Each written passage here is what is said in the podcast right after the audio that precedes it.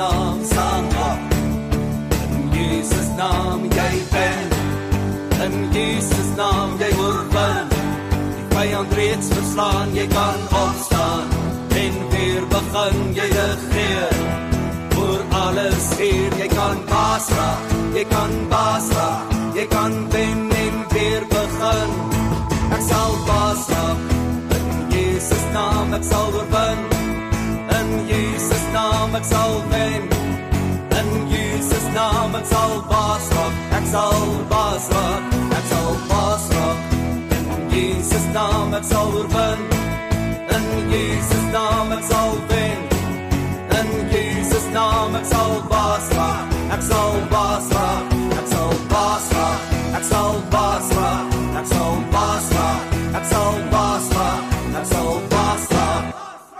Ons ons open hierdie gedeelte vanoggend met die woord van gebed, né? Hemelse Vader, Here, dankie in hierdie môre uur, Here, vir 'n bonatuurlike geleentheid, Here, soos hierdie wat ons het vanoggend, Here. Daar's mense wat so smag na die woord, iemand wat vanoggend, Here, miskien in pyn in die hospitaal lê wat vanoggend genesing nodig het, Here. Here, baie van ons sit hier met ons elkeen met ons eie probleme, Here, maar glo dat U, Here, vanoggend vir ons gaan revive, Here. Ek sien hierdie service as 'n revival service, as 'n herlewing, Here, soos nog nooit tevore nie. Dankie, Here, elke spreker, elkeen wat iets sal doen, Here. Dat dit Here sal wees, Here, met U Here is u guns wat daarop sal wees, Here. U salwing sal daarop wees, Here. Dat ons niks uit ons wat sal doen in hierdie oggend, Here, maar dat die Gees ons sal beweeg soos nog nooit tevore nie. Dankie vir alles, Here. Dat u, Here, hierdie dag en hierdie oomblik sal vervolmaak, Here, sodat u dit sal goed vind in die hemel. Dankie daarvoor om Jesus wil. Amen.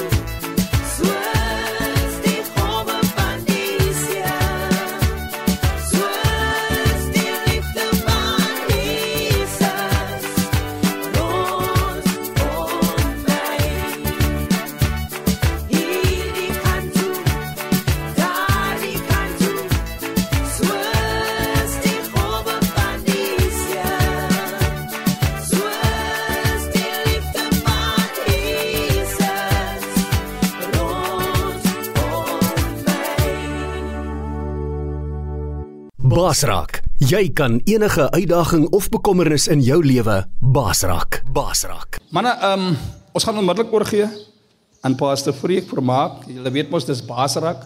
Julle wat al by groot tronke was soos voorby gaan allerlei plekke, weet julle mos dis mos maar 'n uh, 'n ding van die mense om die tronke te besoek en te kyk hoe ons kan herlewing bring in julle lewe.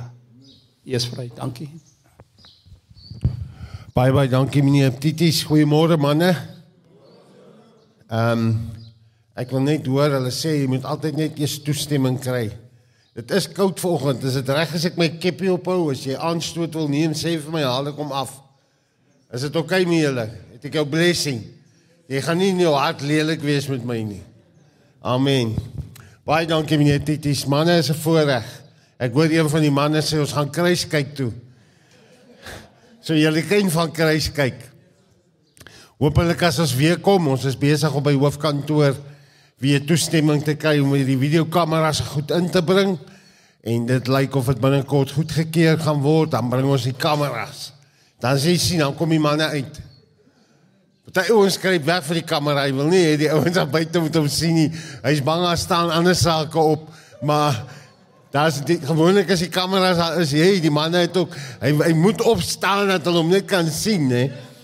So ehm um, maar ek bring 'n ander ander platform vandag na julle toe wat die Here my pad langs gebring het in COVID. Ek het uh, was vir baie jare op Kruiskyk TV en ja, Baasraak was op Kruiskyk TV. En toe ons George toe trek, ek en my seun Christopher, ons is van George af en Atman Samuels, hy's van Eersterivier af. En ons het gister, joh, ons het nou van Donderdag is oor die 8 ure gery. Calvinia toe. So of jy nou 60 is vanoggend of 30 of 1 is vir my die moeite werd. Wat ek sê vir my vrou gister op pad hiernatoe. Ehm um, ek sê vir as jy nou vir my so 23 jaar terug gesê het ek gaan oor die 8 ure ry na tronk toe om met die mense oor die weg die waarheid in die lewe te praat. Oor die weg te praat uit misdaad uit. Oor die weg te praat uit verslawing uit. Uit die oor, oor met jou te praat oor Jesus Christus. As jy 23 jaar terug het vir my gesê, ek gaan dit doen vir oor die 8 ure ry. En ek gaan die Here vertrou vir brandstof en verblyf en alles en nie net ek ek gaan my vrou en my drie kinders of drie van my kinders en nog 'n boeta saambring dat ek vir jou gesê het ek kouse gerook. Dik kouse gerook. Wat 23 jaar terug of 'n gevangenes wat te gaan sê jy gaan vir hulle sê God het hulle lief. Dan het ek vir jou gesê nee my bra, jy het kwai goed gerook, gee vir my ook want daai was nie my plan nie. Nie op daai stadium van my lewe nie. Kyk as jy vir my gesê het Daar's diamante in Calvinia. Het ek gery reg deur die nag en terug om my klippe te kry. Ou sou selfs bereid gewees het om vir 'n vrou so ver te ry, nê? Nee. Maar tronk toe. Nee, daar's nie manier nie, man. So nou sê ek sou vir gesê Samaya, man, fortsa gepraat nonsens. Maar die Here is die Here. So ons kom van ver af om die Here te dien. Ons kom met 'n boodskap van hoop. En toe ons George toe trek so seker so 13, 12 jaar terug. Toe ek in George kom as ek 'n rukkie daar gebly en toe kry ek 'n geleentheid om 'n radioprogram ook te begin. So ek was op TV eerste en toe gaan ek op radio en ek het radio baie meer geniet as TV. Want radio is persoonlik. Radio praat jy met die luisteraar. TV praat jy met die kykers. En die Here Jesus het baie gesê, laat die wat ore het hoor. Jy moet hoor wat ek sê. As ek wil hê jy moet iets sien, dan wil ek jou wys. Maar as ek wil hê jy moet hoor wat ek jou wil sê, dan moet jy my hoor. So ek het die radio toe baie geniet. En uh op 'n stadium as ek na 'n ander radiostasie toe, Heartbeat FM, en ek het sonnaandmôre tussen 3 en 5 was ons program op Baasraak. Nou basraak is 'n Afrikaanse woord wat ons gebruik as ons sê jy oorkom iets waarvan jy die slaaf was. Kom ons sê vir jare was drank jou baas. Jy kon nie vir drank nee sê nie. Drank het vir jou gesê wat jy gaan doen en hoe jy gaan optree en hoe jy jouself gaan gedra. Die woord sê mos, moenie dronk word van wyn nie. Daar's losbandigheid in. Het jy al gesien in die kroeg of in die tavern of 'n yard? Ek onthou in my ou dae toe ek nagklubs besit het en baie in die kroeg was. Kyk as die brandewyn brandewyn begin vloei, was almal rekkies. Almal was special forces. Almal was spioene.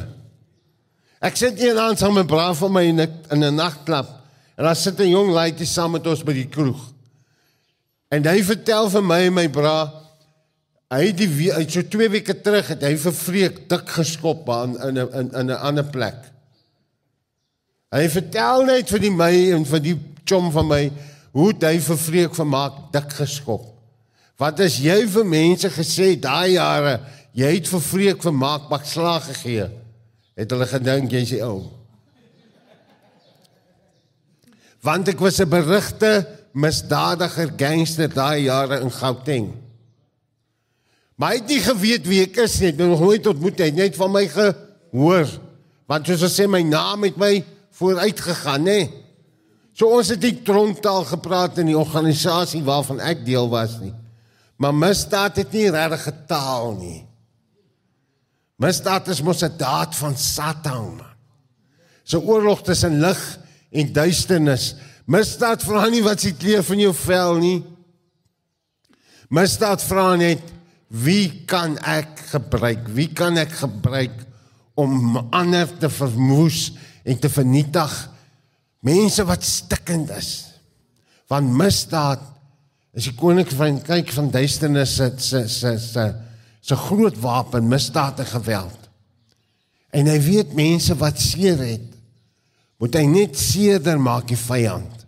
Dan sal hulle ander begin seermaak.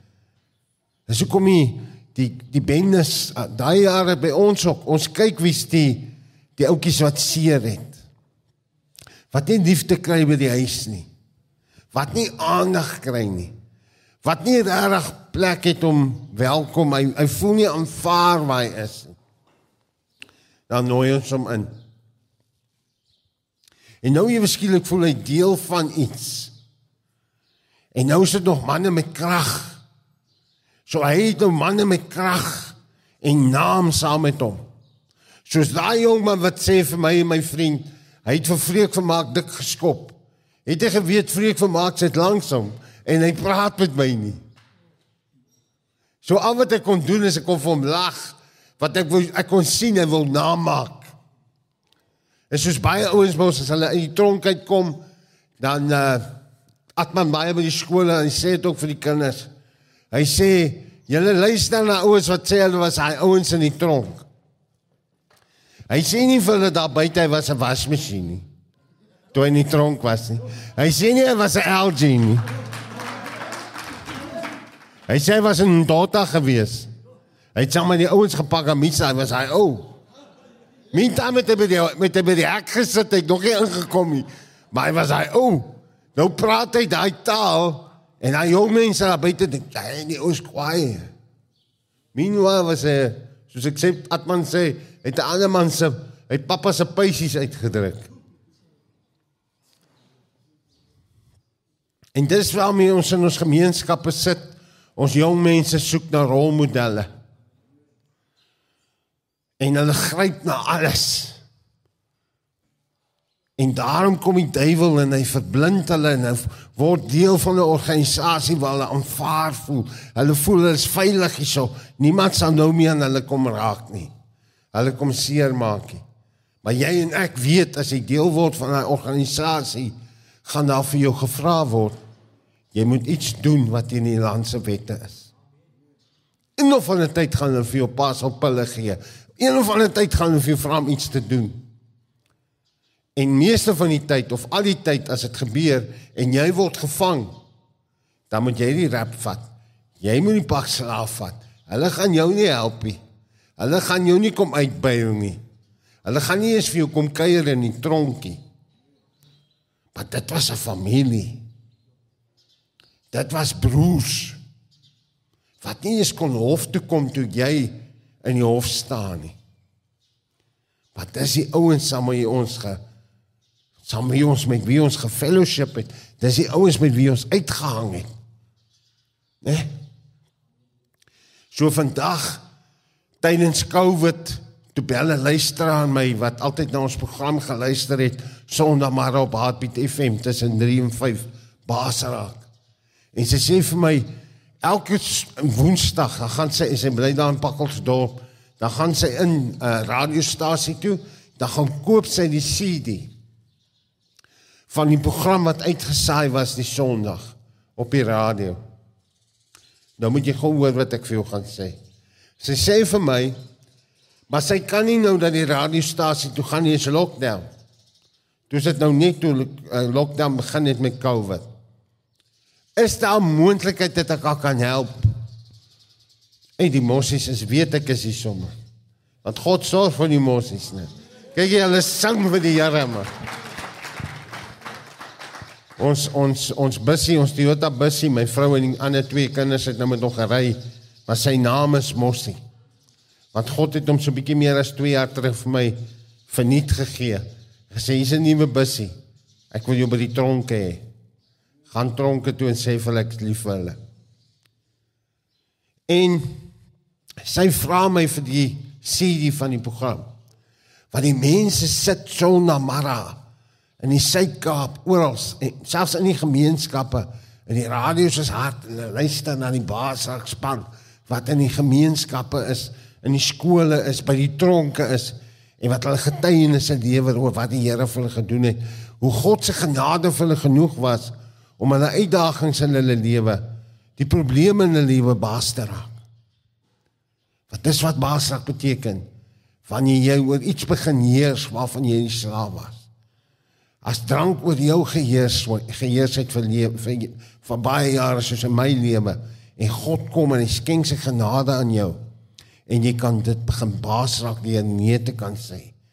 So jy begin heers oor drank. Dit heers nie meer oor jou nie. Jy heers oor drugs. Jy heers. Nou raak jy dit baas. Jy oorwin dit. Moet iets sê man, ek kan nie stil bly nie. Ai, die sprommokke maak dit dan vir my maklik deesdae om iets te sê as hulle dit in die All Blacks speel man. Ai. As daar enige All Blacks supporters is, man, ons is baie jammer vir julle. Maar kyk hier Twickenham is 'n plek wat julle nie weer wil onthou nie, nê. Nee. Ja. Nee, ons het met hulle gemors. Sy sê vir my, "Kan jy my help met die CD van die program?" Want dat sy doen, sy gaan koop die CD by die radiostasie Dan gaan sy terug na gemeenskap toe, dan speel sy dit vir almal. Wat nie na Heartbeat luister nie. Sy nooi die jong kinders, sy nooi mense om met haar te kom praat. Ag, om te kom luister. Ek sê my suster, ons is in lockdown. Ek kan jou nie help met die CD nie. Maar weet jy wat het ek geleer in die lewe? The need is the calling. Daar was 'n behoefte. En ek moes daarop reageer. Dit was nie nodig vir my kerkvergadering te hou en die kerkraad bymekaar te kry en te sê, "Moet ek die vrou help nie?" As ek moet op 'n swembad loop en iemand besig om te verdrink, moet ek eers gaan vas en bid om hoor of ek die persoon moet help. Nee man. Die woord sê hulle wat aan die slagpale toe gesleep word, gryp hulle weg, ruk hulle weg. Moenie nog gaan hoor of jy dit moet doen nie. Dis klaar gesê jy moet iets doen daaraan.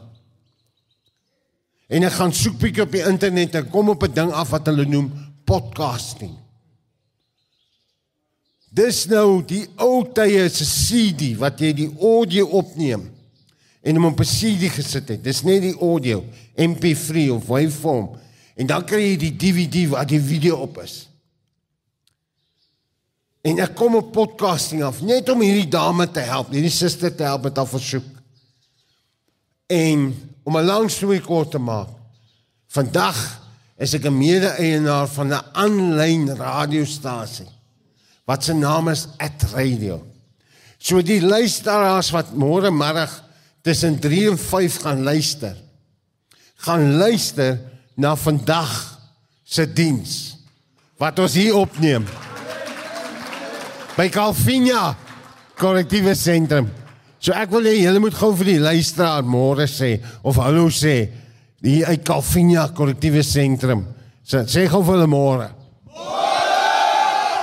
O gat, dit is middag as hulle luister. Sê maar middag. As jy die luisteraar, dis die manne hier by Calvinia Korrektiewe Sentrum. Ons sit hierso en ons het eh, so ver al 'n lekker tyd. Kom ons uh, staan gou Dan sing ons sou so saam in koortjie. Die Here maak my los. Basrak, jy kan enige uitdaging of bekommernis in jou lewe basrak. Basrak.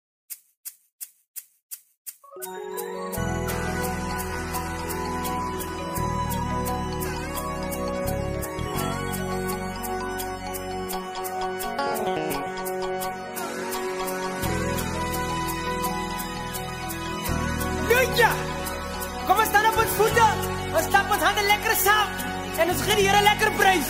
Die Here maak my los. Die Here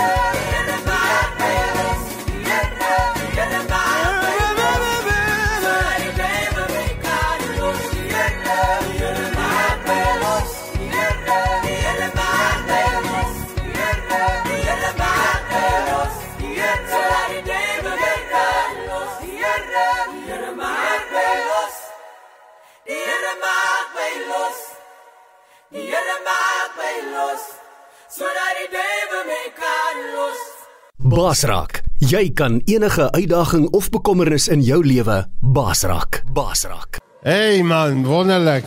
Prys die Here. Ah, sy. Ek wonder of daar iemand is wat 'n getuienis het vanmôre van die Here wat hom losgemaak het. Losgemaak het van iets, van iets wat hom vasgehou het. Iets wat hom getorment het iets wat hom in kettinge geplaas het. Hier is 'n kollektiewe sentrum. Die ware tronk is die binnekant. Dis waar ons in 'n tronk is. Hier is 'n plek van 'n nuwe begin. Hier is 'n plek waar jy jou lewe kan uitsort. Daar's baie manne wat getuig en vrouens. Ek moes tronk toe gaan om die Here te ontmoet. Dat ek net kon in afsondering kom. So ja, jy het 'n keuse. Gaan jy tronk toe gaan, gaan jy slot slaan of gaan jy die pad van rehabilitasie stap? Gaan jy God vertrou om jou te verander binne in die tronk? Want dis al antwoord vir Suid-Afrika se misdaadprobleem. Nie 'n anger management program nie. Al die goed is wonderlik en ou moet dit doen. Maar die beste rehabilitasie program is die woord van God. Is die evangelie. Want dit is die krag van God tot redding vir almal wat glo. Want dan moet 'n hartsverandering plaasvind. Nou ek ken baie manne, ek het al oor die amper 22 jaar, die Here wil volgende maand Oktober is ek 22 jaar voltyds in die bediening. En so kom ek nou nog gesê het, as hy 23 jaar terug vir my gesê het, ek sou so ver ry of vir mense in 'n tronk te gaan sê, manne in 'n tronk te gaan sê die Here het hulle lief. Sou ek vir gesê daar's nie manier nie. Maar jy sien ek het nie geweet wat gaan met my gebeur 'n jaar later as ek het toe die Here my pad langs gekom het een aand in die maand in die maand van Mei maand 2001. Toe ek alleen in 'n kamer is, stikkend. 'n Man wat die talent gehad het om 'n springbok te word. 'n Man wat die die gaaf die ability gehad het, die talent gehad het wat dit in hom gehad het om 'n topoffisier in die polisie te word. Wat op 'n stadium in 'n een eenheid was wat misdadigers gejag het soos jy 'n bok gaan jag. Hulle het nie vir my dokkets gegee nie. Hulle het net vir my navraag gegee en sê gaan soek hom. Gaan hand hom of hulle en bring hulle uit kry hulle net in die gemeenskap uit in die samelewing uit. So ja, was 'n tyd van my lewe wat dit my job was om mense in die tronk te sit. En toe is daar 'n tyd van my lewe wat ek uit met alle mag in die tronk wou bly. Want na ek uit die polisie uit is, toe join ek die ouens wat ek toegesluit het. En ek raak self betrokke in die misdaadwêreld. Ek raak self verslaaf aan dwelms. Weet julle toe ek 'n polisieman was in Hielbrow, hoe ek dwelms gehaat? Hoe ek drugdealers gehaat want ek het gesien die ding wat hulle aan mense verkoop is nie net 'n 'n 'n 'n pil nie, dis 'n dis 'n monster. Dis 'n moordenaar. Want ek het gesien hoe dwelms jong meisies uitgedroog het. Soos 'n suur van binne af. Ek het gesien 'n serial killer. Ek het drugdealers gehaat. Pas op wie jy haat, jy sal nes hulle word. Want toe ek my oë het vir ek weet hoe dit is om aan die kant van die deur te staan te sê woela, mapoisa, maak oop is die polisie. En jy hoe gaan dit daar te killer dan binne en hoe flash hulle die drugs in die toilets af. Of in die toilet af. En die volgende oomblik klop die boere aan my deur.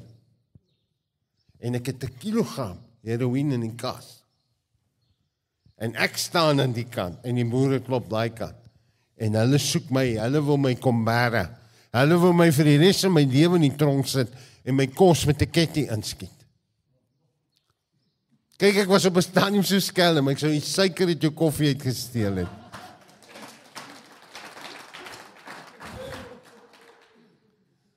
Nee, kyk jy, jy moet look en kyk gelyk as ek in jou omgewing is. Ek het net een gedagte, ek gaan vat by jou. Toe baie keer as ek in die tronke is vir alles wat opslaan, kom Melanie en kom staan hy hier. As sien ek hy kom so met 'n draai en sê hy my bra. Wil jy my nok? Wil jy my nok? Ek het boeke, ek het boeke geskryf oor nok man. Hey man.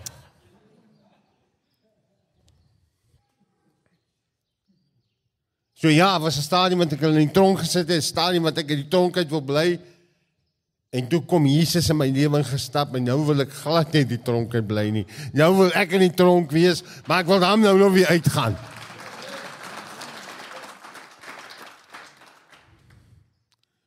So ja, die Here maak los, die Here maak vry.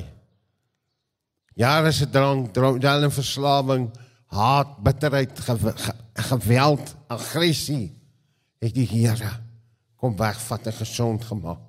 Hoe dit gebeur, hy het my 'n nuwe hart kom gee. Hy hart van klip uitgehaal. En dis hoekom ek sê die ware tronk is hier in die binnekant. Jesus sê nie ek staan by die hier by die hek en sê dankie hek en klomp nie. Hy sê ek staan by die deur van jou hart. Ek staan en ek klop as nou vra ek baie van die manne en die vrouens ja, daar die ware tronk is hier binnekant. En daar's net een wat jy daar kan uitkry. Wie is dit? Dis nie Jesus nie. Jesus sê ek staan by die deur en klop. As jy my stem hoor en jy maak vir my oop, sal ek inkom en ons sal saam 'n feesmaal hê. So wie kan jou uit tronk uit haal? Jy, want die grootste vryheid wat God die mens gegee het, was om jou eie keuses te maak, jou eie wil te hê. Anderste was ons 'n klomp robots. God het jou lief met 'n ewige liefde. Ek was dit amper 22 jaar terug, Oktober eh, volgende maand sal dit 22 jaar wees terug wees wat die Here my gestuur het na Kreeusoptronk toe vir man te gaan sê hy's lief vir hom. Waiting trial, twee mense vermoor, poging tot moord, groot moeilikheid op my ou en 49 jaar gekry. Gaan sê vir hom ek het hom lief. Die laaste keer wat ek en daai ou mekaar gesien het, het ons kokain saam gesnyf. Hy was deel van die organisasie. Hy was deel van daai jong manne wat ons ingetrek het en gesien het, maar ons kan niemand gebruik. Want hy was op 'n stadium was hy Diepkloof Sun City uh, gevangenis se maksimum tronk se heavyweight champ of boxing champ. Nee kyk ek kon stamp by man. Maar in Covid toe ry 'n trein om dood. Gedink hy kan dalk die trein stamp, dus stamp die trein hom. Maar ek moes net vir hom in die tronk gaan sê die Here is vir hom lief. Hy het begin huil, ek het begin huil en ek het die tronk uit geloop en gesê Here, dis wat ek in res van my lewe wil doen, Vader. En vir die eerste keer in my lewe bid ek God se wil vir my lewe. Was nie sy wil dat ek 'n springbok word nie, dat ek 'n offisier in die polisie word nie, dat ek 'n gangster word nie. Dit was sy wil dat ek sy evangelie sal verkondig. En vir mense, en ek het daar uitgestap en gesê Vader, dis wat ek hier in my lewe wil doen. Verlede jaar het ek opstaan nie my stem gehad nie. Ek was gediagnoseer met kanker. Moes ek groot skuur toe gaan vir 6 chemobehandelings, 20 radiasiebehandelings. Dit was 'n massiewe gewas hier agter in my nek, in my gesig, limfoomkanker. Die 3 Januarie verlede jaar, baie siek sê die dokter vir my ek het kanker. Die 17de November, 'n dag voor Christopher en sy broer Dandre, sy tweelingboetie 18 word. Die 17de November, na hulle 'n scan gedoen het, 'n baie moeilike jaar wat ek baie naby aan die dood was, nie 'n stem gehad het nie. Sê die dokter, meneer Vermaak, jy's skoon. Daar's nie meer kanker nie.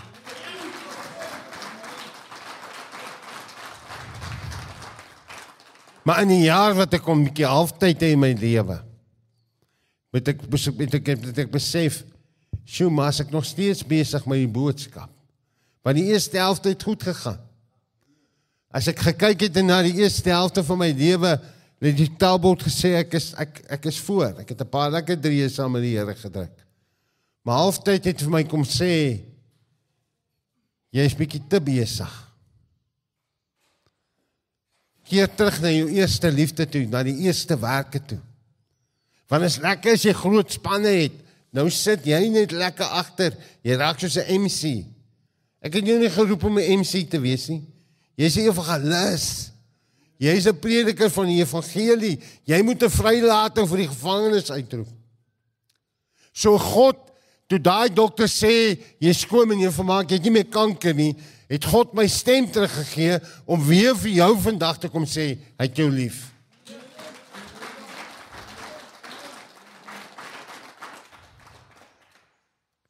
En ek het vandag 'n man saamgenooi want in die 22 jaar wat ek in die tronke bedien en of bevoorreg om in die tronke te bedien.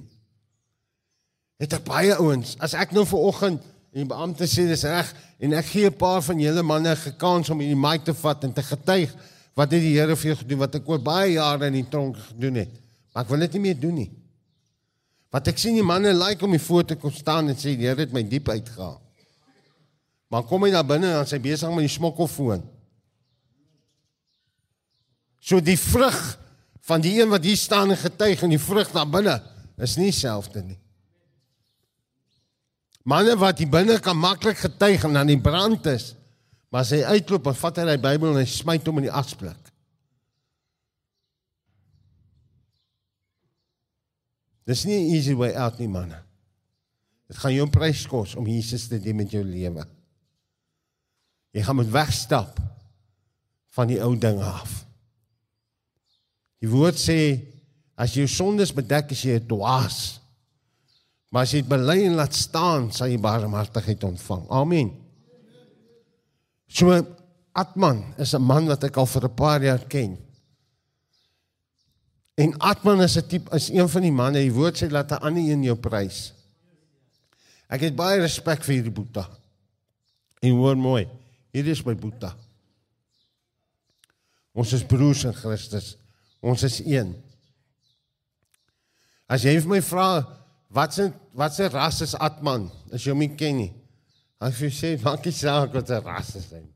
Hy's deel van God se koninkryk. Hy's deel van God se familie. Hy's my Boeta. Maar wat hierdie man preek, lewe hy. Hoor jy wat ek sê? Dis 'n man wat waak oor sy getuienis. Wat as jy Jesus Christus bely met jou mond, maar jou hart is ver van hom af, is jy 'n fake. Wat hy soek jou hart. Hy wil hy wil hy wil in jou hart woon, hy wil beheer van jou wees, hy wil in jou woon. Hy wil die koning van jou hart wees. Want as 'n man is wat 'n man is vir sy vrou, is dit Atman. Pa vir sy kinders, is dit Atman. Oupa vir sy kleinkinders, is dit Atman. 'n Man wat gevat het uit die gemeenskap. Maar wat nou gee vir die gemeenskap. 'n Positiewe invloed maak. Hierdie man is 'n produk het ook gesit waar jy sit vandag maar hy het gehoor. Amen. Basraak, jy kan enige uitdaging of bekommernis in jou lewe basraak. Basraak.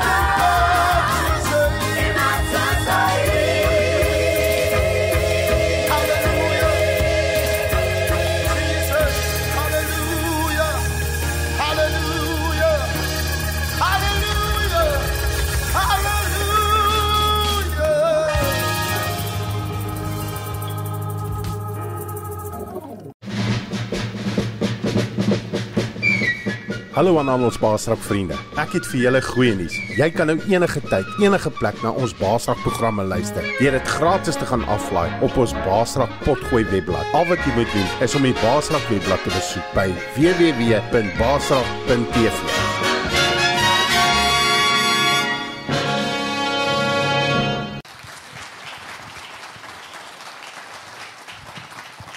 Goeiemôre manne. Halleluja. Wat 'n voorreg en 'n goddelike genade kans manne om vandag hier te kan staan aan die kant van Calvinia. Ek dink ehm um, in April maand hierdie jaar, toe raak ek 50 jaar oud en ek het hier by my mammie kom kuier. Sy bly in Calvinia in en ek kry 'n diepe begeerte om by die tronk in te kom vra Boetatitis en ek het die voor die tronk kom aanklop en ek vra manne gee tog net vir my die kontaknommers en die goeders want toe kry ek al reeds 'n begeerte om die volk te bedien. En Vader skenk ons vandag daai groote genade.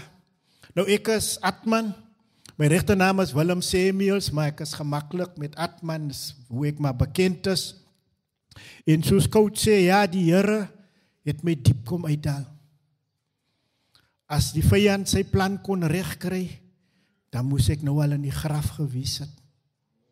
Ek kom hier in en ek sien hierdie slaansak en ek sê vir myself, Vader, vandag is die laaste dag dat hierdie manne wat hier sit nog die duiwel se slaansak gaan wees. Genoeg is genoeg. Want ja, mense, ek dink so ek leef vannag daar so en ek uh, ek is iemand maar wat maar vroeg opstaan en toe ek opstaan, toe voel ek hierdie koue van Calvinia. En terwyl ek hy koue voel my broer, toe dink ek aan jou. En onmiddellik dink ek aan die opdrag van God wat sê in Hebreërs 13 vers 3 dink aan die gevangenes. Maar behalwe dat ek toe aan jou dink my broer, toe ek hy koue voel, toe dink ek aan jou kind. Jou seentjie of jou dogtertjie. En ek vra my die vraag af terwyl hy nou daar sit. Het hy of sy dalk 'n paar warm sokkies en skoentjies? Kan een van julle vandag vir my sê julle kinders is uitgesoot nou daar? Hoeveel van julle het kinders? Die meeste van julle. Maar jy kan nie met oortuiging sê jy is nou verseker in hierdie koue wat jy voel. Hulle is uitgesoot. nie. Stem jy manne saam met my? En dit moet stop. Nou ek staan nie vandag nie as 'n engeltjie nie. Ek hoor coach het 'n mooi prentjie van my portret. Maar manne, ek was nie so nie. Ek was nie so nie. Ek het ook op 'n stadium nie gekeer oor my kinders nie. Ek was op 'n stadium ook nie die man wat ek daai stadium gevoel het ek is hy man nie. Want as jy mos 'n gun in jou hand het, dan dink jy jy is mos daai man. As jy van dorp tot dorp, van bed tot bed met ander mense se kinders kan slaap, dan dink jy eers jy is daai gevaarlike man. Amen. Maar ek moes leer wat dit beteken om werklik 'n man te kom word. En dit was 'n journey.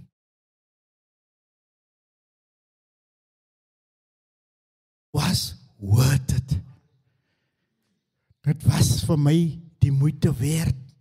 Die trane wat moes rol, die seer wat ek moes ervaar, dit was vir my die moeite werd, want as dit dan vandag kan lei tot jou redding of jou verlossing en dat die Here vir jou gesond kan maak.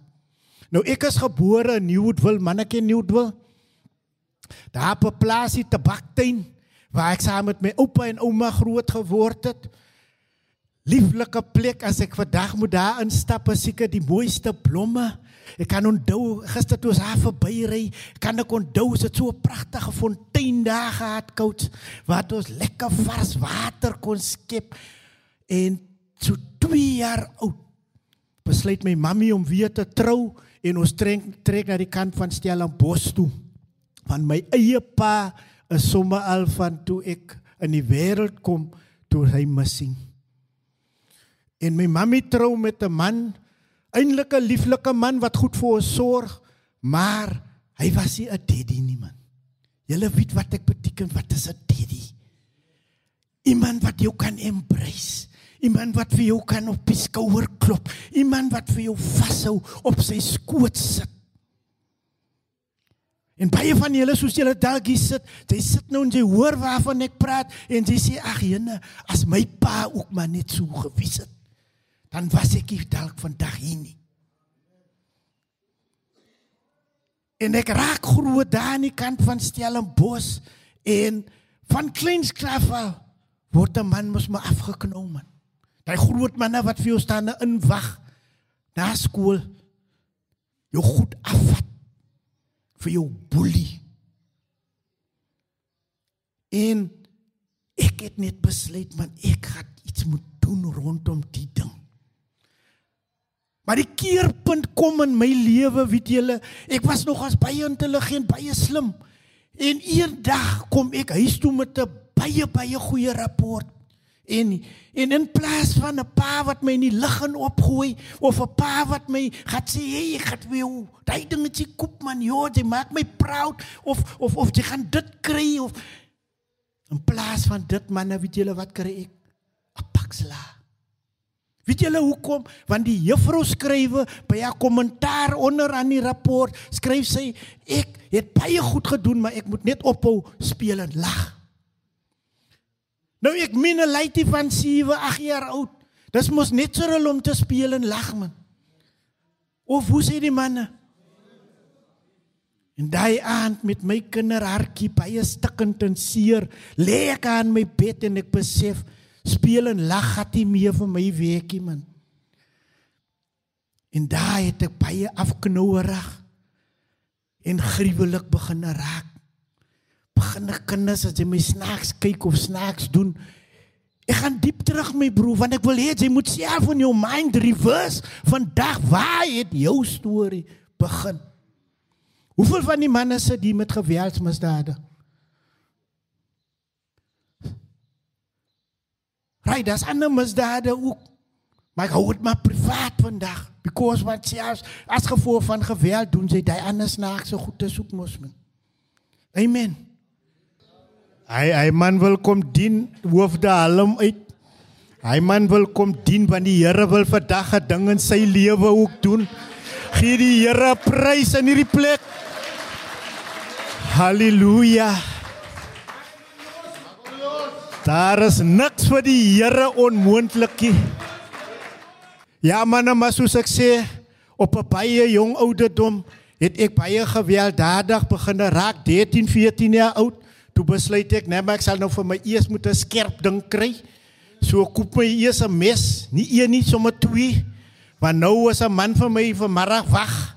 Dan sal ons maar sien wie wag vir wie daar so. Amen. Dit begin mos daar man. Jou saak het ook daar iewers begin. Amen.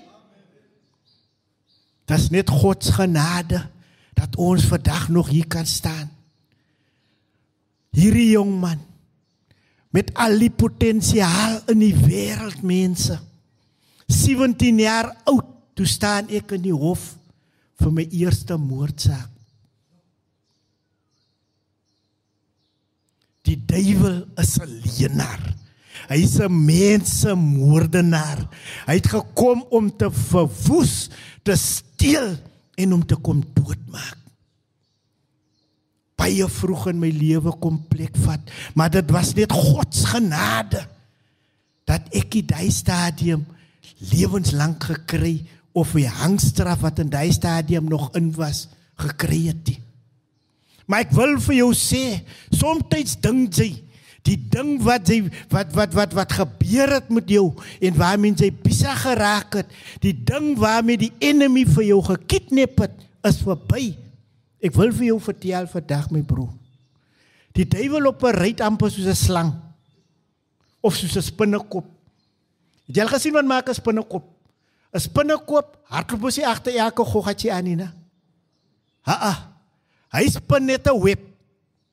En elke vliegie goggatjie of 'n dingetjie vlieg daarin en hy sal verstrengel raak, hy sal doodgaan en daai spinnekop eet vir hom op met sy tyd. Nou so is die sonde en die dinge waarmee ons jonk jonk al besig raak in ons lewe so gebeur het. Nou in my geval was dit ook so. Ek kry 'n goeie week. Weet julle manne, ek is daar by die Ja, ek ek ek ek kan my nou nog skop man. Ek is by die intelligensie diens in Pretoria. Ek is een van die heel eerste gekleerdes. Ons was 30 om hoofkantoor Pretoria daar te gaan weet. Na die tyd van apartheid. In dieselfde tyd wat ons 'n vakansie kry, kom maak ons 'n man dood. En my lewe spat in skerwe. Ek was geoormerk was om 'n offisier daar te raak staan in die tronk as gevolg van moord. Maar die Here se genade is saam met my. Ek kry 'n job op die op op die see daarna. Dit gaan goed met my. Maar hierdie goed wat aangeplak was in my lewe. Daai losbandigheid wat daarmee gepaard gaan, het maar saam met my beweeg. Ek kry weer 'n job. Daarna as ek 12 jaar op die op die skepe, ek is 'n supervisor daar, dit gaan goed saam met my. Ek kry 'n job by die sirkus, die Great Moscow Circus. Ek toer die hele land deur. Maar hierdie losbandigheid, hierdie gewelddadigheid was saam met my. Lang storie kort, waar bevind ek my weer my brood ook my oopmaak? Ek travel die land, die beste hotelle slaap ek met die sirkus.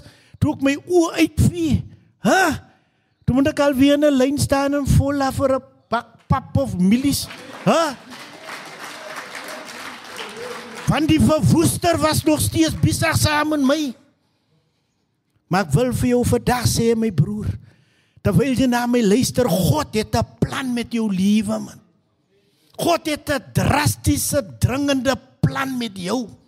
Selfs daar wat jy in jou sel is my broer, as jy oor het vandag om te hoor, moet jy luister wat die Gees van die Here vir jou te sê het. Nou kom ek daar in Paulsmoon. Hey, die manne, wie is van die manne ken Paulsmoon? David Mos my broer, Paulsmoon maksimum is nie. Dit is sy ouma se huisie, né? Ja, ek moes ja, manne, my trane, my seer, my pyn. Die Here wil dit gebruik om vandag vir jou los te maak. Vry te maak waar jy sit. Weet jy, ek kom daar in die maksimum gee iemand my vir so 'n stukkende Bybel, maar die die meise het al hy Bybel geëet. Die blaaie van hy Bybel is al geroek, maar die res van die Bybel was hom nog intek en ek vat dit saam met my.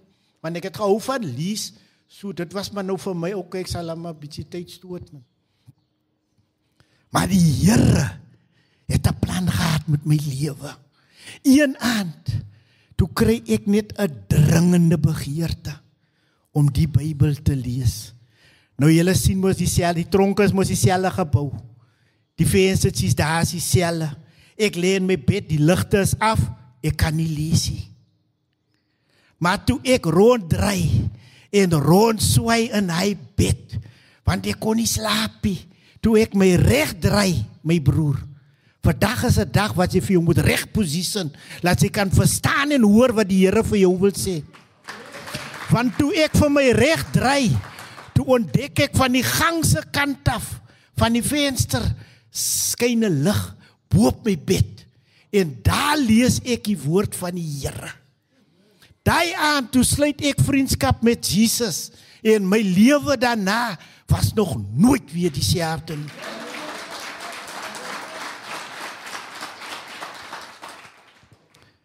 Die volgende dag moet ek hof toe gaan want ek het nog 'n vrotsaat saak. Hoor wat maak die Here. Ek sê nie vir jou vandag gaan jy net sommer loskom nie, maar ek wil vir jou sê 'n ontmoeting met Jesus. Daar begin dinge gebeur. Ek kom nog af in die gang by Blue Downs hof op pad hof toe. Toe kom die man. Die polisieman kom en hy sê vir my, "Is jy meneer Samuels?" Ek sê, "Yes." Hy sê, "Samuels, jy kan sommer net hier teken. Die saak teen jou is teruggetrek." In die gang van Blue Downs is ek so overwhelmed. Ek besef, joh, ek het gisteraand Jesus Christus as my verlosser en saligmaker aangeneem en vandag Die Bybel sê hy is die weg, hy is die waarheid, hy is die lewe en hier ervaar ek vandag, sommer die eerste dag dat hy is die waarheid. Kyk, ek kom toe nie dadelik uit die tronk uit nie. Ek beweeg nog daar besluit hulle toe. Die manne wat nie skool gaan nie, die manne wat nie uh uh werkie moet move van Paulsmoor af. Nou is ek brandvlei toe. Nou is ek nog by brandvlei met 'n hele trop gevaar manne en brandvlei sê o soek ookie die mense hier nie. Koop, die mense moet al weer move. Julle stroom toe. Kom ons op die stroom, wil hulle ons ookie daai heen nie. Ek eindig toe op daar by Buffeljas rivier, daarna by Swellendam. Maar weet julle in daai tyd begin ek die Here regtig met my alles aangryp man. En die Heilige Gees drop 'n vers in my binneste en ek wil dit by u los. Matteus 6:33 wat sê: "Soek eers die koninkryk van God met sy geregtigheid en dan sal al die ander dinge sal vir jou bygevoeg word." En ek dien die Here met my alles binne in hy gevangenis. En die 27ste Oktober 2009 toe gaan die gevangenis se deure vir my finaal oop. Halleluja. Maar ek wil vir jou sê my broer, ek stap daai dag uit die gevangenis uit net met die klere wat ek aan my lyf het. Want ek het vir myself gesê die tyd toe ek so gat op mors aan Pretoria en ek is besig met my eie lewe. Ek ken nie meer meer van my family, my kinders wat ek in die Kaap agtergelos het nie. My mind het vir my gesê ek wil nooit weer terug Kaap toe kom nie. So ek het alles wat ek gehad het opgemors terwyl ek daar was. Ek kom uit die tronk uit met niks.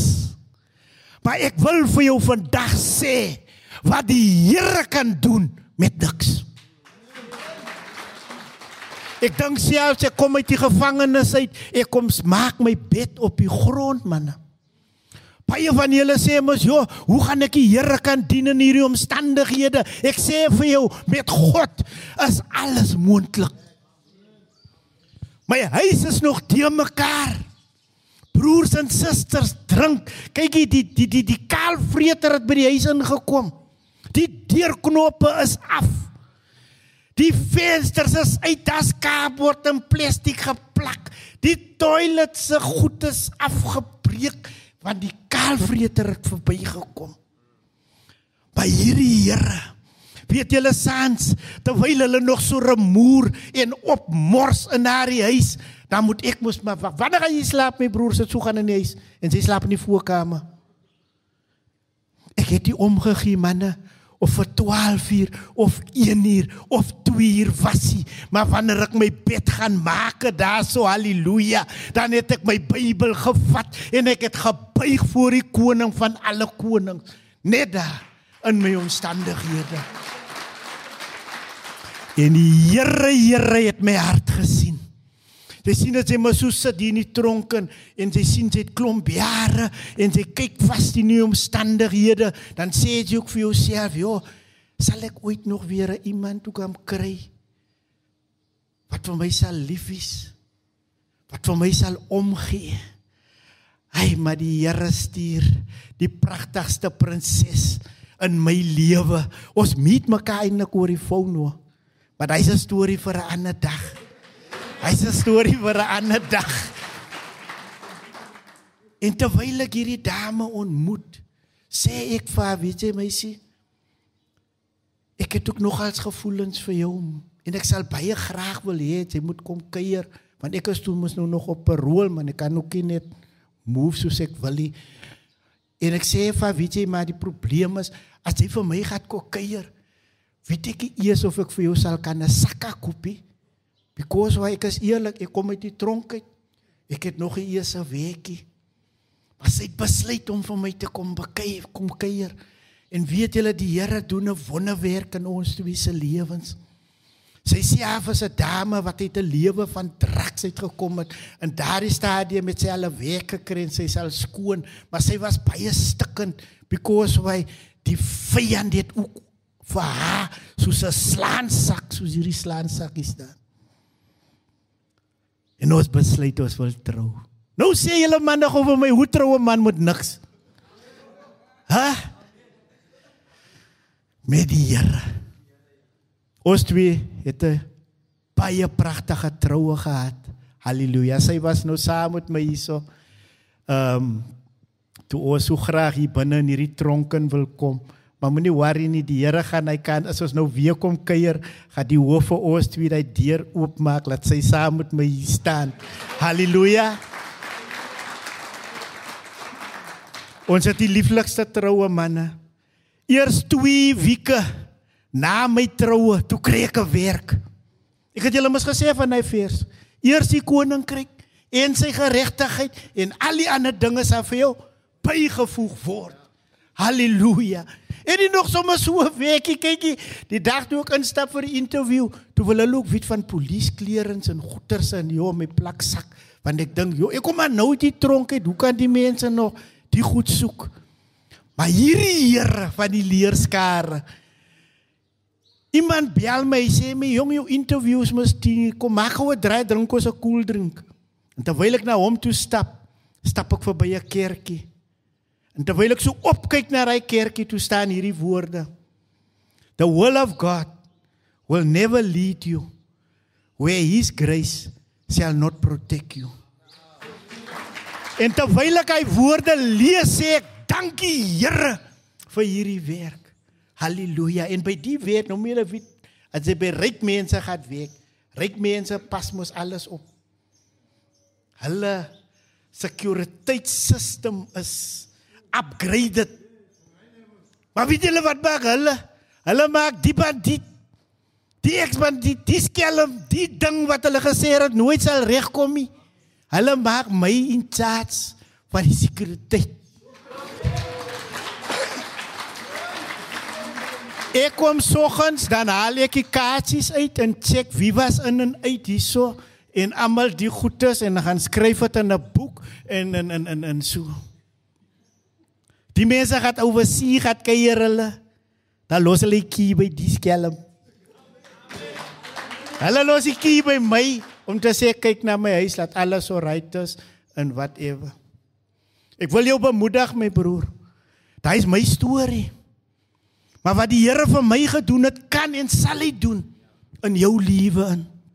Ek werk 10 jaar by daai plek. Lieflike 10 jaar wat die Here my geskaaf het en geestelik voorberei het vir 'n tyd soos hierdie. 2021 toe maak Basra kantoor op in Belwel. En coach Freek sê ek moet die kantoor vir ons begin bestuur. En die Here bring mense op my plek pad want ek het altyd die diepe begeerte gehad manne. Ons het my prison bediening het eintlik al binne in Paulsmoor begin. Want daar het ons begin om siele te wen vir die Here. Ons het nie omgegee wie jy is nie. Jy kon maar die general wees. Maar as jy van hoor moet van Jesus, dan het ons jou vertel. En die Here was regtig met ons in daardie tyd. So my bediening het al daar begin. En in die prison bediening was dit altyd vir my 'n vraag. Hoekom kan ons manne nie gesond raak nie? Wat maak dit dat ons manne stak en herhaal en oor en oor? En die Here plaas my met die regte mense en ek het met beginne bekwam Ek het eerstens begin met om Cassie Carstens hulle the world needs a father training wat ek gedoen het en daar die Here my regtig kom gesond maak. Ek was al lank by die Here, maar toe stap ek nog steeds met wonde. Ek weet nie watter wond het jy vandag hier my broer. Ek gaan net een wond met julle deel en dan wil ek sluit. Weet julle wat gebeur is op by kamp vat hom kassie vir ons, hy, hy deel vir ons 'n paar blaaie uit en ons gesels oor wonde. Vaderwonde, moederwonde.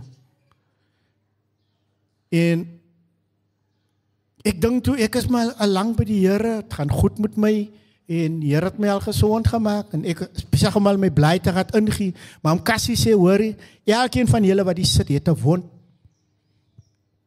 En hy gee my bly weer terug en terwyl ek gaan sit, die heel laaste sin op die eerste bly staan die woorde. You get very angry when you feel your wife don't respect your feelings. Ek lees hy woorde weer en ek besef, joh, ek kon nog as baie baie uh aggressief raak as ek agtergekom het my vrou respek nie my gevoelens nie. En toe gaan soek ek hy wond en ek kom agter is 'n moederwond. Nou vir my was dit baie verbasend want tot vandag toe het ek en my ma die lieflikste verhouding.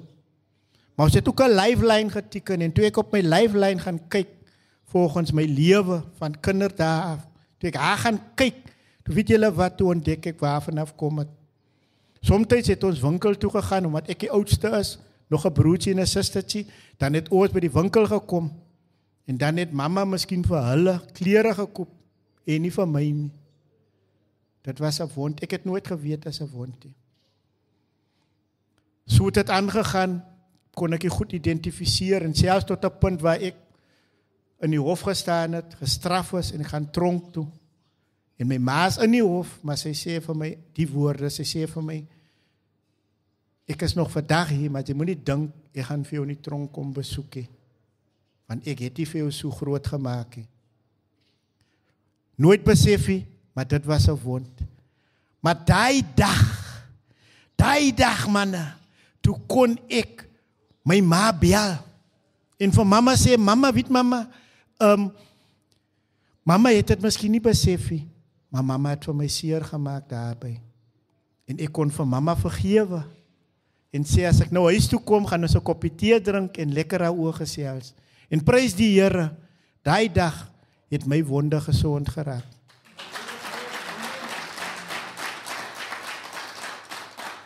Daai dag het my setup van my huwelik verander. Want toe sit nie meer 'n probleem nie. Daai wond kon my huwelik vernietig. Maar ek staan vandag hier my broer, meer as 'n oorwinnaar in Christus Jesus wat vir my die krag gee. Dit is 14 jaar gelede dat ek uit hy tronk uit gestap het. Dis 14 jaar nou dat ek die Here nog steeds in gees en in waarheid dien. Dit is hier, dit was hierdie jaar June maand, die 12de jaar dat ek gelukkig getroud is. Hierdie man wat niemand 'n kans gegee het nie. Die ding wat hulle gesê het, hy sal nooit kan regkom nie. Maar die Here het my lewe verander. Vandag is ek 'n pa vir my kinders. Daar is kleinkinders. Ek het 5 klein seuns. Die dogters het vir my klein seuns gegee en die seuns 'n dogtertjie en ons eer die Here vandag vir wat hy kom doen het in my lewe. Dit was nie maklik nie manne. Ek het maar stukkies gedeeltes uitgehaal van my lewe, maar al wat julle kon besef, julle kon sien daar was baie seer. Daar was baie pyn. En deur my seer het ek ander mense seer gemaak. Ek het my familie seer gemaak. En vandag wil ek hê terwyl die boodskap verder gaan, ondersoek jouself my broer. Maak seker dat vandag as die gees van die Here met jou praat, moet dit nie mis nie. God het ons nie vir nie hiernatoe gestuur nie. Ons is hier met 'n mandaat uit die hemel uit. Genoeg is genoeg. Lank genoeg was jy die duiwel se slaansak. Dit stop vandag in Jesus se naam. Amen. Baie dankie Atman. Ek wil net hê hy moet gou nog twee goed deel.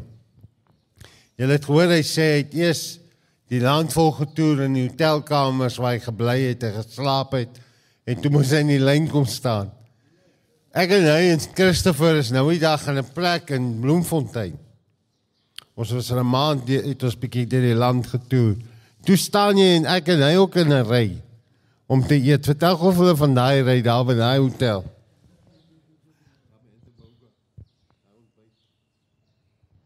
Kyk hier nou manne. As Here 'n ding doen in jou lewe. Die kamer. Ek weet nie hoekom baie mense struggle nog en sê ons mense se harte kan nie verander nie. Maar ek wil vir jou sê hier sit 'n man wat sy hart verander het. Hy slaap in 'n klein kamertjie. Hy gee vir my die beste kamer daar in hy plek. Maar die breakfast is 'n buffet. Manne, jy sal jou brieke moet ken daar. Wat ek vir jou daardie wil sê is daar waar jy vir jou nou bevind, is nie jou uiteinde nie. God het 'n drastiese plan met julle lewe. Weet julle die bandiet het ook nou titels. ek hou nie van praat van titels nie.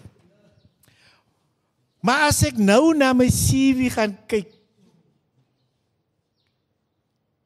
die Here bly die Here man. God skenk my genade dat ek June maand hierdie jaar getrein word as 'n family in divorce mediator. Nou as julle weet manne so kursus en training is verskriklik duur. Maar God het iemand op hierdie aarde gesit wat my spesifiek moes ontmoet daardie dag en moes sien die man moet getrein word en sy het gesorg dat ek getrein word alles op hulle onkostes. Die bediening het toe nog gesorg vir my boeke en my catering want dit het alles saam gegaan. Die ding wat hulle gesê het sal ek regkom. nie. Hierdie ding. As die Here jou verander my broer. Laat ek daar stop coach. Nee nee nee nee, is nog nie klaar nie. Nee nee. Nee nee, ek wil hê wat hy mos van die wêreld. 'n Ander ding wat hy moet noem. Waar die kaalvreter, want die kaalvreter kom. Want God wou hom in die hotelle laat bly en die land laat toer. So daai alles is training. God gaan nooit jou suffering waste nie. Hy gaan dit gebruik vir sy glory. Luister mooi. Want God roep jou nie om gewild te wees nie. God roep jou om getrou te wees. En as jy getrou is in die bietjie sal God jou met meer vertrou. Maar vir die wat baie gegee word, word baie van verwag. Daai kaalvreter het verbygekom, nê, waar hy op die grond moes slaap. Hoor net mooi wat doen God met een wat bereid was om onder te begin en God te vertrou. Wat gebeur met daai plek wat die kaalvreter kaal gevreet het? Ja man, dit het ook maar met 'n journey begin. Ek het vir julle vertel, 'n man gaan maar vandag deur die goed as gevolg van tyd. Ehm uh, maar toe ek uit die tronk kom was ek 'n ander mens. En Vader skenk genade dat iemand kom damp eendag net 'n hele lorry vrag pellets daar so by ons huis. En ek sit te wonder wat gaan ek met die pellets doen? En ek besef met hierdie pellets gaan ek ons huis regmaak. En ons het begin 'n hondehokke bou. En toe as die hondehokke bou met daai geld, toe kon ons die munisipale rekening begin op datum kry. Ons kon nie deurknoppe begin af 11 vervang. Ons kon nie ruitte begin regmaak. Maar die grootste van alles terwyl ek op die grond slaap, het ek getrou gebly by die voetebanke van my koning, my redder en my verlosser, die Here Jesus Christus.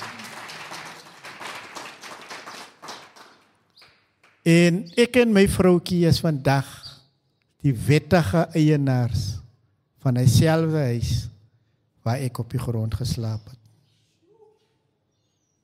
Die salaris wat ek verdien het as iemand wat in die tuin werk, kan jy huis koop nie bro. Kan jy huis koop nowadays as jy 'n payslip het van R5000? Vra daar vir die chiefs, kan jy chief? Nee, bedag jy nie meer so huis koop nie. Maar Here. Daai vroutjie daar die bank het vir my uitgelag toe sy my payslip sien. Toe lag sy. Daai selfde ene wat gelag het, moet vir my gebel het en te gesê het jou lening is goedgekeur.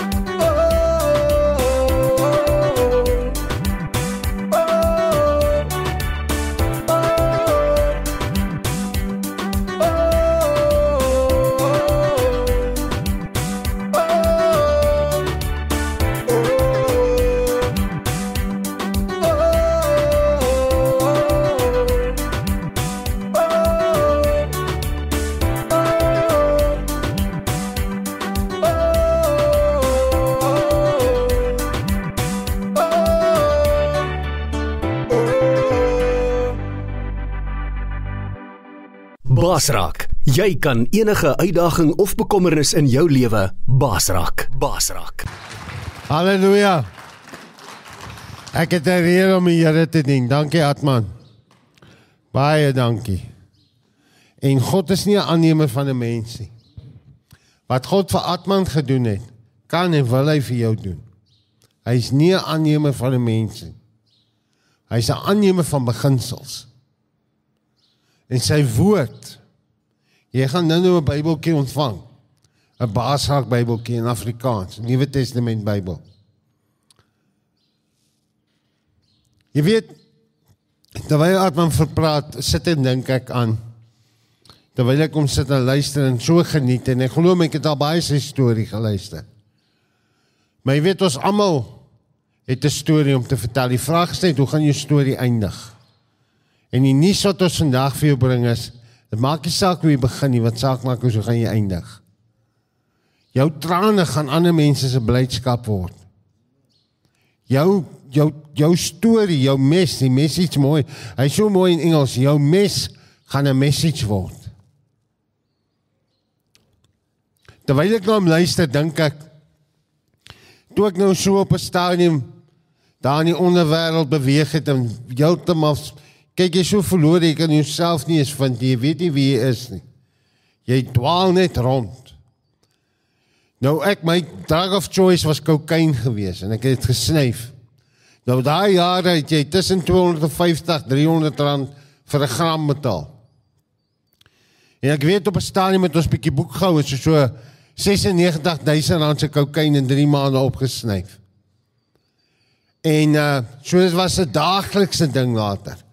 Maar jy weet as iemand wat nie in die begin kar radio sou steel of 'n selfoon nie, raak jou verslawing so erg dat jy enigiets sal doen. Soos ek sê, jy sal selfs die suiker uit iemand se koffie probeer steel net om kokain in die hande te kry. Jy sien jou ma besteel. Jy belieg en jy bedrieg. Want kyk, lieg en steel is 'n tweeling. En dit is wat so lekker is van die waarheid.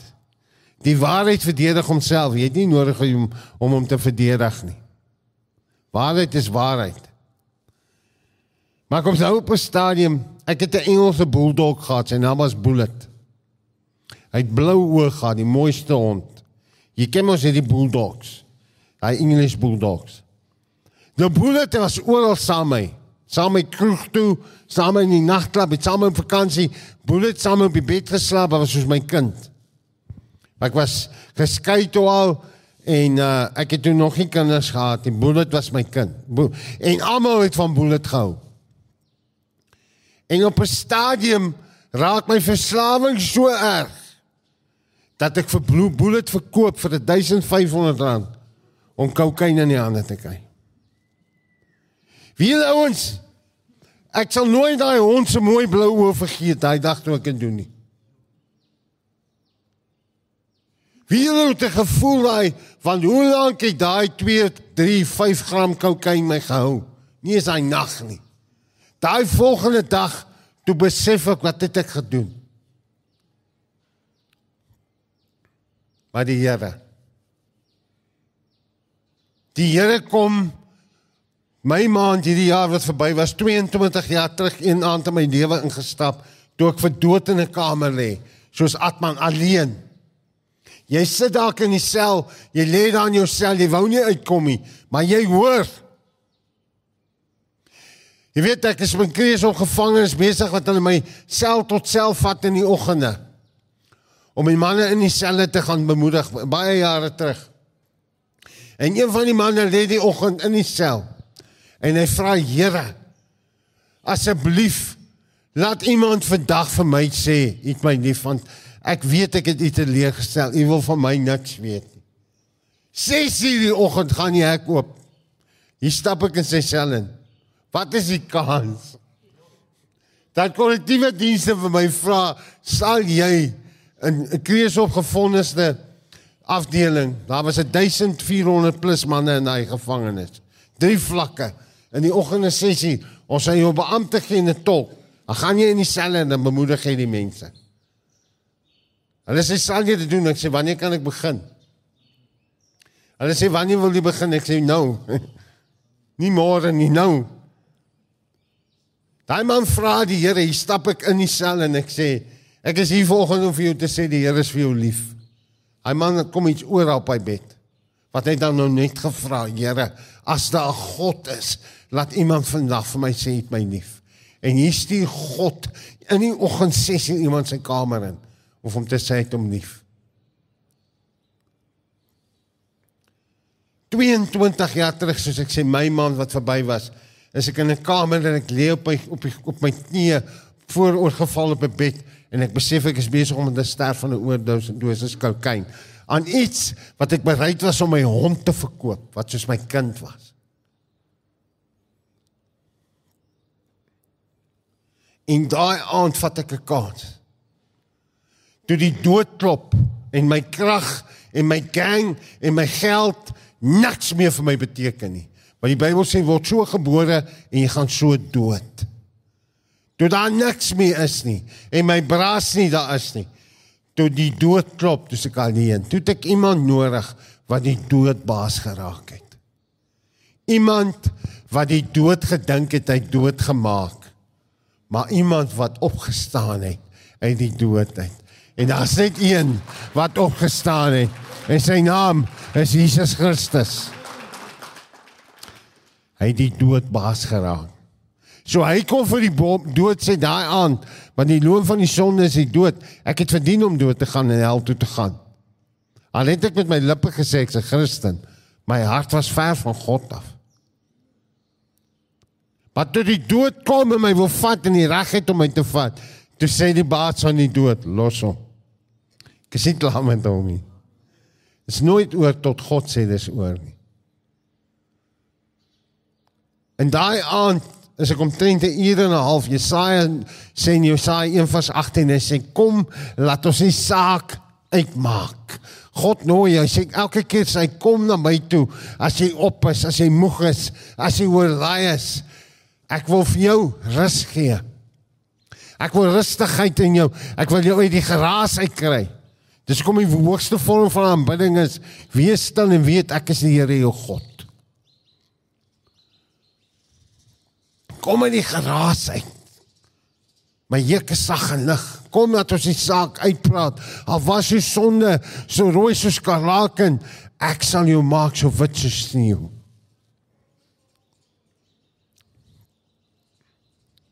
En die Here stap hy aan te my lewe in en soos met Atman, dieselfde Jesus. En sy liefde oor my hart. En ek kan 'n pad nou met jou stap van wat die Here daarna gedoen het, maar ek sien deesdae as iemand kon getuig wat die Here wat die Here in sy lewe kom doen het na hy in die wêreld was. Die daar's 'n before en 'n after Christ. Daar by Oudtshoorn tronk is die manne nou die dag kwaad vir 'n eksgevangene wat se kom getuig daar man van die Here wat vertel hoe hy nou sy eie huis het. Hy besit twee karre. Hy het geld vir sy kinders vir studies en dan sê hy breek. Ek sê bras. Jy was by Lady Smith. Nou sê die een vir my 'n paar dae later toe ek alleen daar kom. Hy sê pastor, coach, daai man is 'n breek. Jy ken mos hy woord wat hulle bysit. Ek sê hoekom sê jy so? Ja, hy breek net oor sy geld en sy kar en sy huis. Ek sê brother, ek dink jy's jaloers. Daai brother dan vir jou gesê toe hy drugs gekoop het, hy was so en so en so. Dis niemand jaloers nie. Maar hy was in training, hy was 'n entrepreneur. Hy het drugs gekoop, het sy eie business gehad. Hy moes 'n paas gaan vat, hy moes dit optel, hy moes dit gaan verkoop. Profit hou, wie koop, is dit business? Manne, is dit besigheid wat hy gedoen het toe hy drugs gekoop het. Toe kom Jesus in sy lewe in. Nou verkoop hy nie meer drugs, hy verkoop hoender. Want die duiwel het hom getrein. nou verkoop hy hoender, dis legal. Daar's meer mense wat hoender eet as wat daar mense is wat tik geloof. Want dit is besig om om dit in te haal, maar dit daar gelaat. Hy verkoop nou hoender. Nou seën God hom. Nou sal hy jaloers op hom. Ek sê ek verstaan nie. Hoor jy nie die boodskap nie? Jy het dieselfde potensiaal.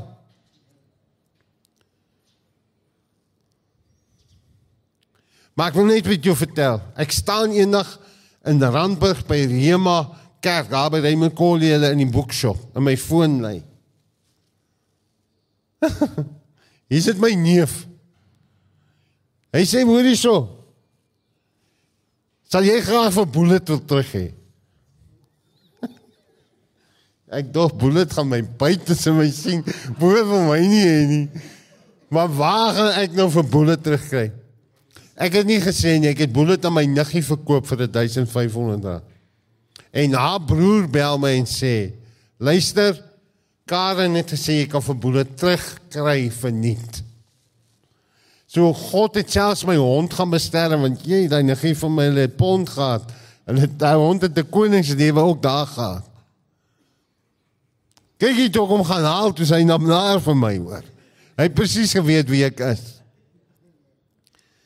Maar dit dier kry ek ook daarom oor om om jou te vergewe. Hy doen dit dan baie vinniger as mense. Nou as God tot my hond vir my teruggee het. Wie wat het God vir my nog kom? My vrou, my twee jonger, ek is die pa van vier seuns en een dogter. Ek het twee skoondogters bygekry. Ek het ook nog al twee kleinkinders. My vrou word Woensdag as die Here wil 50. Ek kon haar saambring saam met die twee jonges. Hulle is hier om ons nou. Wat ek gaan nou nou, nou die blomme wys. Toe ek met haar trou, toe sy 29 jaar oud, toe sy 'n maagd. Ek het nie so iets geken nie, man. Dis nie net jou hart vir Jesus gee nie. Dis jou hart vir Jesus gee, jou lewe vir Jesus gee en om toe te laat om jou 'n mens te maak, om jou 'n man te maak. 'n Ware Madonna. En ek kan ook sê, ek kan smaak en sien dat die Here goed is. Amen. So ons is al die pad hier van al die pad hiernatoe gery vandag. Of jy toe kom sê God het jou lief. En ek wil dit vir beamptes ook sê. Want ek weet baie van hulle het eintlik meer nodig om te hoor volgens as julle. Of jy. God het jou lief. En ek en hulle het jou lief. Daar's mense reg oor die wêreld wat nou bid. Wat nou hierdie program gaan luister op die radio. Want At Radio, ons aanlyn radiostasie se naam is At Radio. Waar ons sê wherever you are, wherever you at, dis waar ons wil wees. Maak nie saak of jy nie tronk is nie. Ons wil daar wees. Is besig om te praat met hoofkantoor korrektiewe uh, departement van korrektiewe dienste om At Radio in die in tronke te installeer. Om jou die heeltyd te kan help en te kan laat hoor en te kan luister om jou toe te rus want daar's potensiaal in jou. Jy is die kop en nie die stert nie man. Dis waar wat Atman sê. Begin jy die slaansak slaan, begin jy die vyand slaan man met God se waarheid. En as almal sê jy sal niks word nie, gaan niks word nie, en jy dit jou hele lewe gehoor, dis die vader van die leense saak daai. Die waarheid is jy is tot alles in staat deur Christus wat jou die krag gee.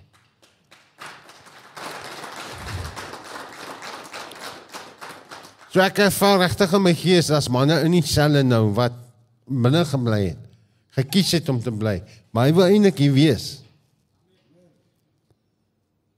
So ons het hiernatoe gekom vanoggend met die boodskap: God het jou lief, ons het jou lief. Ek het nie 'n saak met jou verlede nie.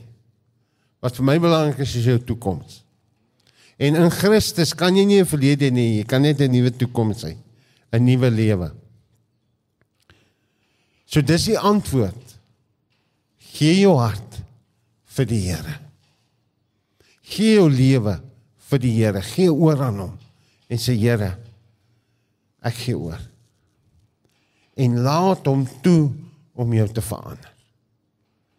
Dit vat tyd, ja. Ek kan ook nog nie op water loop nie. Atman kan nie op water loop nie. Christopher Metitis kan nie kan nie op water loop my broer.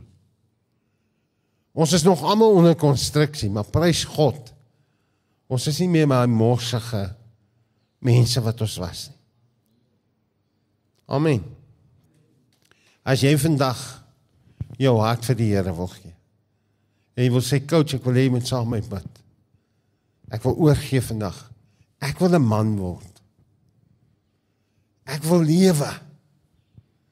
Die woord sê as jy nie seën het, het jy nie lewe nie. Want as die seën jou vrygemaak het, sal jy waarlik vry wees.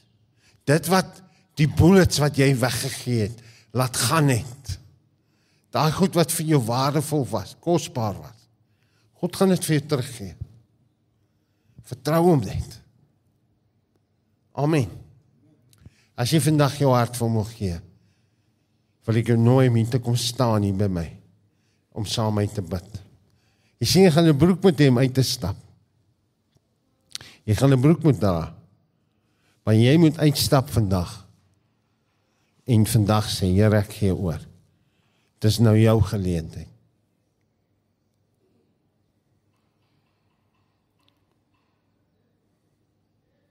Niemand nie.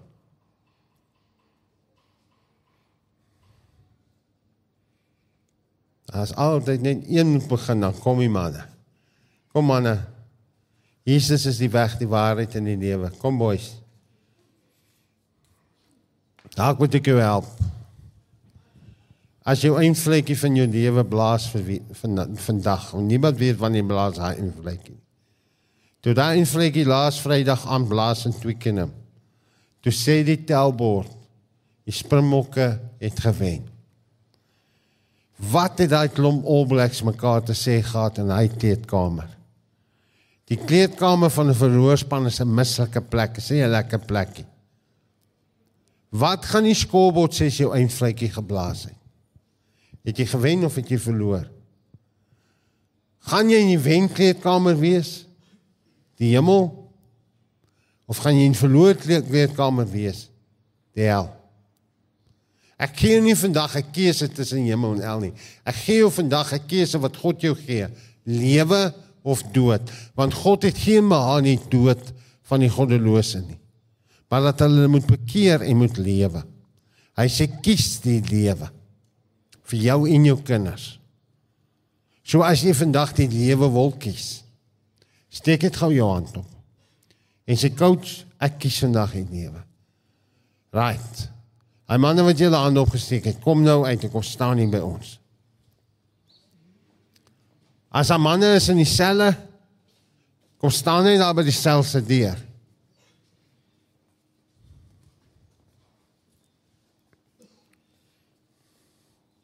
Julle kan sommer so kom staan as julle wil, manne.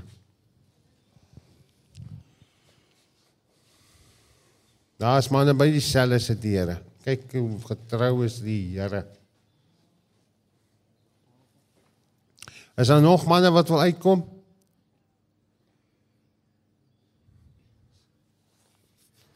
Dankie, Here.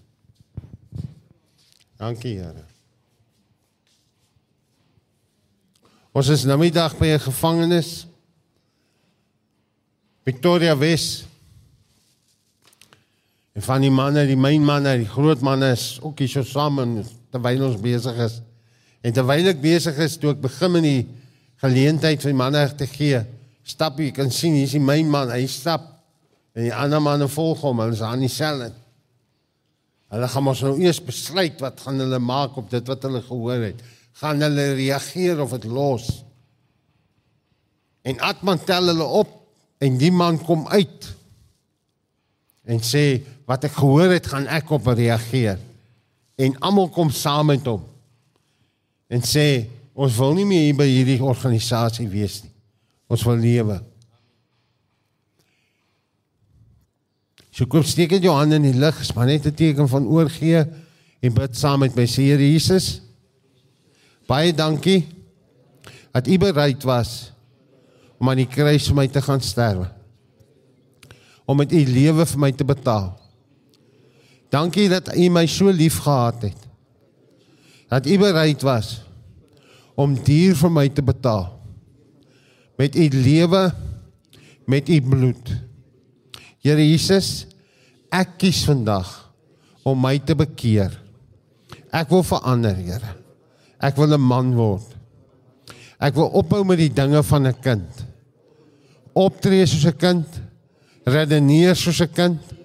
Ek wil 'n man word, Here. Here, ek vergewe vandag myself vir wat ek aan myself gedoen het en aan ander mense. Ek seën myself en ek sê vir myself ek het jou lief. Ek kies ook vandag om almal te vergewe wat my seer gemaak het, wat my geboelie het. Ek spreek hulle vry, Here. Ek seën hulle. Ek vra U nou, Here, vergewe my sondes. Was my son was my skoon, Here. Reinig my. Maak my so wit soos sneeu. Gee my 'n nuwe hart. Vat hierdie hart van klip. En gee vir my 'n hart van vlees. Kom stort u liefde, u vergifnis in my hart uit. Here Jesus, ek neem U nou aan as my Here, as my verlosser. Wees die koning van my hart. Die koning van my lewe. Heers in my Here. Dankie Here dat ek vandag kan ontdek wie ek is. Vandag het U my aangeneem as U kind. Ek is nie meer weeskind nie. Ek is 'n seun van God.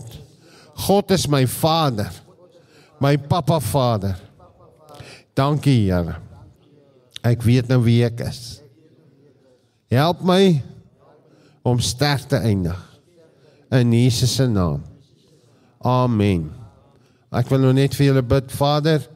Ek sê vir u baie baie dankie vir elkeen wat uitgekom het, elkeen daar binne in die selle wat sê ek wil vry wees, ek wil los wees, ek wil 'n man word. Ek wil lewe. Vader, dankie dat u elkeen se gebed gehoor het wat gebid het. Dankie dat u woord dit verklaar, die een wat in opregtheid wandel, wandel veilig. Ek bid Vader dat u sal kom vandag en stikkende harte sal kom gesond maak. Denke van mense, gedagtes van mense wat leuns geglo het oor die jare. Elke vloek, elke leuen wat oor hulle uitgespreek is, ek vra Heilige Gees dat U dit sal uitvee, sal uitwis, sal uitwas, sal kragteloos maak in die naam van Jesus. En dat U hulle sal vol met U droom en plan vir hulle lewens. Dankie dat ek dit oor hulle kan spreek, dat ek 'n vrylating oor hulle kan uitroep in die naam van Jesus Christus van Nasaret. Ek vra Vader, neem hulle gedagtes gevangene tot gehoorsaamheid aan die stem en rig dit op dit wat daarbo is. Laat die skille van hulle oë afval, Vader. Laat hulle U sien. Beleef dat dit nie gaan oor 'n godsdiens wat hulle moet aanhang nie, maar dat hulle 'n verhouding met U moet hê. 'n Persoonlike verhouding. Vader, ek vra U nou op grond van U woord en U belofte om elkeen te doop met U Heilige Gees en met vuur uit die hemel. Net soos U glo en weet om te doen. Net soos U dit kan doen. U doen 'n volmaakte werk. Dankie dat ons hulle aan U kan toevertrou en U kan vertrou dat U die goeie werk wat U in hulle begin het sal klaarmaak tot op die dag van die Here Jesus. Dankie Vader dat ek 'n lewe oor hulle kan kom spreek. Siektes kan aanspreek. Gees van krankheid, jy sal in die naam van Jesus uitsterf in daai liggaam nou. Want deur die wonde van Jesus Christus het daar nou genesing gekom. Dankie Vader. Ek seën hulle nou in die naam van die Vader, die Seun en die Heilige Gees in die naam van die Here Jesus. En ek bid Papa Vader, droom u droom deur hulle. Laat die mense verstom staan oor dit wat u in hulle lewens gaan doen. Reeds nou begin doen om te doen. Dankie Vader. Dankie vir drome. Dankie vir kreatiwiteit, talente, gawes wat u vir elkeen gegee het om u te verheerlik. Laat hulle die werk waarvoor u hulle geroep het, die roeping ontdek omhels sodat hulle sterk daarin kan eindig, sodat u daardeur verheerlik kan word. Ek bid dit in Jesus se naam. Amen en amen. Amen. Amen. Prys die Here.